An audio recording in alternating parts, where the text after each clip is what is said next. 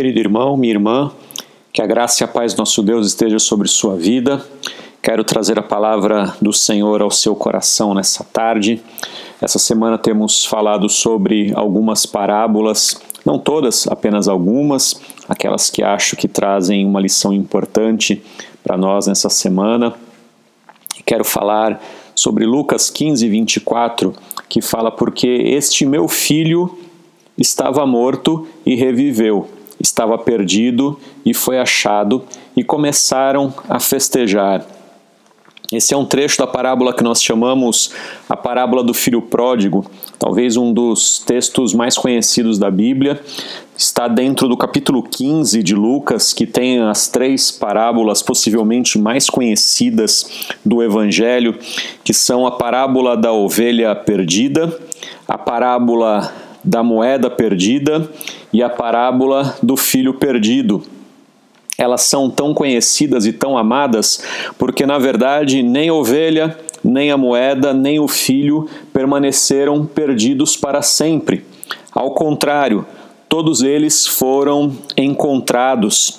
As aplicações e as lições que são tiradas dessas parábolas são praticamente infinitas, são histórias maravilhosas que o Senhor contou para comparar e explicar de forma simples àquele que estava ouvindo o que é o reino de Deus. E nessa parábola do filho perdido, nós podemos dizer que é a história de todos nós, a história de todas as pessoas, de como a humanidade se perdeu e de como ela foi resgatada pelo amor do Pai.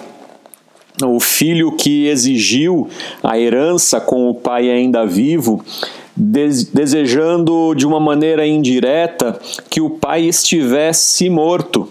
É o ódio, o rancor, a inimizade contra Deus que está destacada aqui. Este filho sai feliz e contente pelo seu caminho até encontrar infelicidade e desgraça tamanha que chegou a desejar comer comida dos porcos, mas nem isso ele podia a sua miséria foi tamanha, ele estava falido, faminto e solitário. E é então que ele se dá conta do amor que o pai tinha, amor até pelos seus empregados. Mas o personagem principal dessa história não é o filho perdido, o personagem principal dessa história é o pai. É o pai que é sempre amoroso, o pai que está sempre de braços abertos, é o pai que corre na direção do filho quando este vem ah, ao seu encontro, quando este vem ao caminho.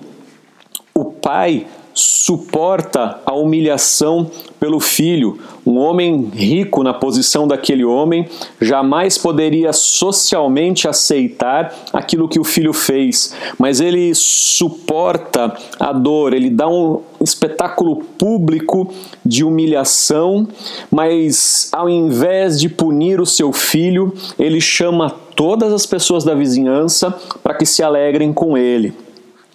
O que nós aprendemos com isso é que o amor do Senhor por nós ele é infinito mesmo quando nós não merecemos. O amor de Deus por nós, ele não se move e não se desfaz mesmo quando nós somos os pecadores piores possíveis. O amor de Deus ele está sempre atento e sempre à nossa disposição.